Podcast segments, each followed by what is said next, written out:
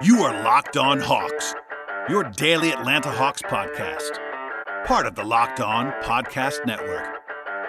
Your team every day.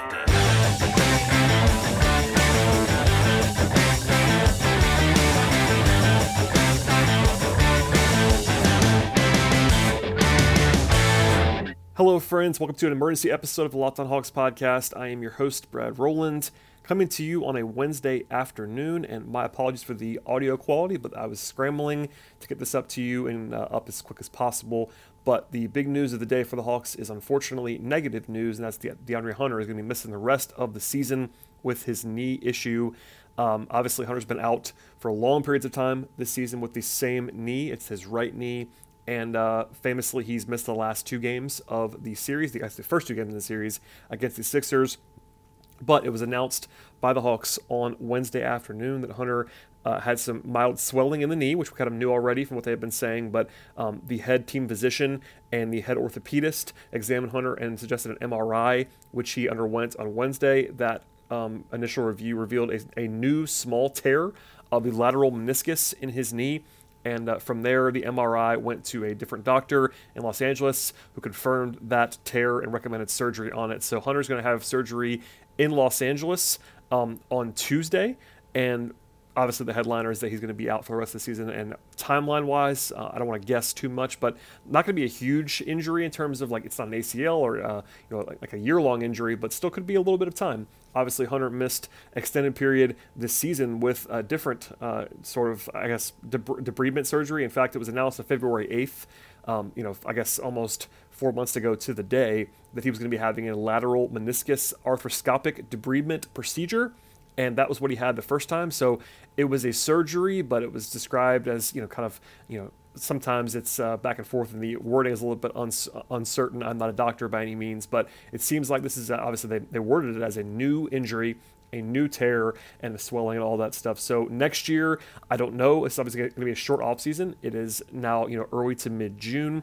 The Hawks are supposed to open the season in October, so I guess next season training camp could be uh, somewhat up in the air. But for now, I don't want to speculate on that. The headliner, though, obviously, is that he's going to miss the rest of this season you know, this is not a massive surprise just because he missed those first two games, and uh, you know, I, I, even alluded to this yesterday on the podcast, and we had a two-part episode. By the way, if you if you missed anything from that, it's still available for you in this podcast feed. But um, once he missed those two games, nothing would have surprised me too much with regard to him coming back in Game Three or just kind of missing the rest of the season, etc. So, you know, basketball-wise, this is obviously brutal, but I want to focus on Hunter for a second. You know, this is a guy who's having a breakout season. Uh, he's still very young. He's you know 23 year old guy um, in his second year, enjoying a full fledged breakout early on the season. So obviously he played 23 games, only 19 starts because he was coming back slowly after that. But before the injury t- took place, he was kind of having uh, again what I would describe as a full on break breakout scenario for him, playing great, two way wing checking all the boxes the Hawks wanted to, when they drafted him coming out of Virginia and traded up for him in that draft. And then when he came back, he was a big part of the Knicks series victory. Uh, could they have beaten the Knicks without him? Maybe. But Hunter flashed a lot of his upside, you know, taking away Julius Randle, guarding Derrick Rose, and doing all those things that he's able to do, being versatile, being talented. He's not going to be scoring 30 points a game, but DeAndre Hunter is the guy that every single team in the modern NBA wants. That 6'8, versatile two way player that has offensive creation equity. He's a shooter. He can play defense on multiple um, sort of schemes and multiple players, etc. So obviously, uh, I've always liked Hunter, um, even in the draft, and it was really fun to see him sort of break out this season. So it's obviously brutal. Obviously, uh, you know, I, I, would say that everyone hopes and clearly the Hawks do as well, that uh, they wanted to be, you know, they want to be careful with him because he's obviously a long-term piece for the team. In fact, I'm going to play some audio for you real quickly here. Um, this is before the news broke, so this is after the game on Tuesday. But Nate McMillan stressed post-game that they were going to be uh, careful with uh, with DeAndre when he was kind of pressed on that. I want to play that audio for you now. So this is the most recent public comments other than the release. So here's what McMillan had to say about Hunter and his status again after the game on Tuesday. Coach, Travis was on the Hawks flagship radio station this morning talking about DeAndre, saying he doesn't want to jeopardize long term effects with the knee. It's a fine line between living in the moment or projecting five or 10 years down the line. Uh, is there a discussion on, you know, can he go or is this, you know, just precautionary? It seems like you know, if you can play, you can play. I mean, what's the moment of, uh, I guess the no, question? it, it is, it, we, we're going to be cautious with him. Uh, we all, we have been, you know, since he had the surgery and uh, we're going to continue to, to do that. If he feels uh, well enough after treatment to play, then we will put him out there. If, if, if, he, if he doesn't, then we're going to hold him, you know, so uh, we, we, we always take that approach uh, with our guys so you hear they're, they're always going to be taking a cautious approach with Hunter, as they should. He's a young player, but with any player, I mean, obviously, I would say above and beyond on a guy in a second season, but they're not going to throw him out there if there's any risk of injury. I know a lot of Hawks fans, um, you know, jokingly or not, have equated this with what Embiid is facing in Philadelphia. I will just stress that, you know, while I'm not a doctor, this stuff is not always the same. I know Embiid is playing on a partially torn meniscus, and I guess that sounds similar um, to what Hunter's injury is, but um, I would say uh, I would not criticize Hunter whatsoever for having a procedure done here. They're obviously, you know, they want to have this cleaned up for the future, and it didn't seem like he could be able to play anyway. So uh, obviously, you know, I, I, get kind of the equation there, but this is clearly ser- uh, serious enough where they are recommending surgery after two different opinions. He's having it, and uh, that's where we are for now. Um, you know, as far as the rest of the series is concerned, we'll get into that momentarily. But first, a word from a couple of sponsors on today's podcast. Locker Room is the first social audio platform made for sports fans. The app is free to download, and once you're in, you can talk with fans, athletes, and insiders in real time about your favorite team or your favorite sport. Locker Room is the perfect place to start and join conversations about the league, and you'll find fans just like you in Locker Room for watch parties, debates, post game breakdowns, of course, reacting to all the biggest news and rumors. You can even find lots on hosts across MLB, NBA, and the NHL, including some of our big name folks. In fact, I know for a fact the Hollinger Duncan podcast has been on there um, recording live and then sharing that on their podcast platform.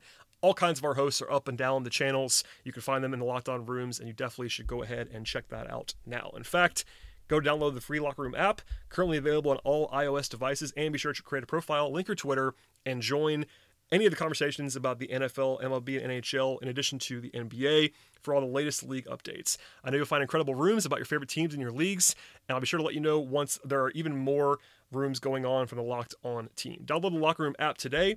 Locker Room, changing the way we talk sports. Don't let the stress of daily life weigh on your body, whether you're an elite athlete or someone who is not an elite athlete like me. You're just trying to make it through the day with tension free activities. Theragun can help. Theragun is the handheld percussive therapy device that releases your deepest muscle tension using a scientifically calibrated combo of depth, speed, and power, and it's as quiet as an electric toothbrush. The Gen 4 Theragun doesn't just feel good, it gets to the source of the pain by releasing tension using Theragun's signature percussive therapy, which goes 60% deeper than vibration alone. Whether you want to treat your muscle tension from working out, an injury, or just the stresses of everyday life, there's no substitute for the Theragun Gen 4. The OLED screen and design make you feel like you're holding something from the future. Just go to their site and check it out. You, and the Theragun app learns from your behaviors and suggests guided routines. Theragun has also been awesome for me, uh, trying to relieve some tension from hovering over the, over the computer all day long and being stiff and all of that. It's been a godsend through that prism, and honestly, you should use it because I use it, and uh, you absolutely should too to be relaxed to help you feel better. Theragun is also trusted by 250 professional sports teams like Real Madrid and elite athletes like Paul George, DeAndre Hopkins, Maria Sharapova, and hundreds of thousands of customers, in addition to me. Try Theragun for 30 days, starting at only $199. Go to theragun.com slash locked on right now and get your Gen 4 Theragun today. That's theragun.com slash locked on, theragun.com slash locked on. All right, before we get out of here on this emergency episode, and uh, again, my apologies for the short way in here, but obviously I did two episodes yesterday. I'll have another one, at least I'm planning to, between now and game three, so I wanted to pop in anyway with a short episode. Hunter Hunter's absence will be felt uh, immensely. A lot of people wrote about that absence in the last day or two. I know Chris Kirschner did at the Athletic. Sarah Spencer at the AJC. Uh, it's been mentioned on this podcast. Clearly, the Hawks are not quite as good without DeAndre Hunter. Uh, I think everyone knows that at this point, but it's worth saying again. His absence is considerable, and there's no one on the roster that can replicate what he can do. There are guys who can sort of piece it together for sure. And I know that Hunter played 23 games this year, and uh, that obviously does not include the playoffs. So I guess 28 if you include the playoffs. But they did have the, you know, I, I guess the quote unquote benefit of playing without him for a large portion of the season. They were able to win games without him, so it's not the end of the season by any means for the team. I want to stress that. Are they as good without him? No, they're not. But they can they can and have functioned without him already. They, they won a game in the series without him. So that's the uh, more positive spin moving forward. Um, with regard to what they should and shouldn't do, or maybe will do with the rest of the series, um, I was on record with this last night, but I'll say it again. I would start Kevin Huerter in game three and beyond.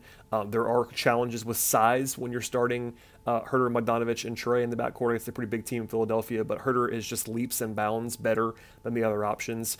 Um, he's been basically playing starters minutes in the series already. That's the very logical step. Um, I'm not sure if they will do that or not, but I think he'll definitely continue to play a ton of minutes. Um, the question is, uh, what you, what do you do around that? And obviously, this is an area where Hunter has not played in this series, so you've kind of seen what the Hawks are going to do, or at least are likely to do, without him. They have Solomon Hill, they have Tony Snell. Those are your primary options, other than Kevin Huerter um, as your backup wings. Um, Cam Reddish is reportedly somewhat closer to returning. I have no idea if he'll be eligible to play at this moment in time. We, we do not have the injury report for Game Three. Travis Schlenk had some pretty positive comments about Cam and his readiness, but regardless, even if he was available, I would again stress keeping your expectations pretty low for Cam. He's not played in a long, long time. If he does play, he'll be limited minutes wise. Even if if they wanted to play him a ton, they probably can't in terms of medical stuff. So all those things are definitely in mix, in the mix. I will say there's potentially a chance to try him if he is available in the series. He is the best defender of that group, full stop. Offensively, more of a question mark, but I think you could probably assume that Reddish is going to be the best defender uh, in terms of the on the perimeter. You know, you can certainly argue that Solomon Hill's off-ball defense and his organization are super valuable as well, but Cam's a better defender than Tony Snell, etc. Offensively, Huerter's clearly the best option. Um, I would maybe try Tony Snell a little bit more in Game Three uh, with the way that Solomon Hill is not being guarded in this series. That's kind of the fallout. But again, there's a reason why I'm not going to have an hour-long podcast right now. It's because we we have just seen DeAndre Hunter not play in the first two games. Um, you know, the Hawks are going to be un- underdogs. In fact, I know they are. The betting market came out. Um, our friends have been on AG for one list the Sixers um, as a pretty considerable favorite now in the series. That's not a huge surprise. I will stress the Hawks have home court advantage. If the Hawks come home and win the next two games, and they've been great at home, then they'll obviously be in the driver's seat. If they don't, then obviously, you know, it gets, it gets a little bit more difficult. But um, nothing is going to change massively other than there was optimism, at least in the fan base, and obviously, you know, if you sort of cross your fingers and hope that Hunter could come back at some point in the series, but now that's not going to be an option. And as a result, you have to kind of go with what you have. The Hawks did win game one without him. It's possible they can win the series without him. There's no question about that in my mind, but the sledding is more difficult without Hunter.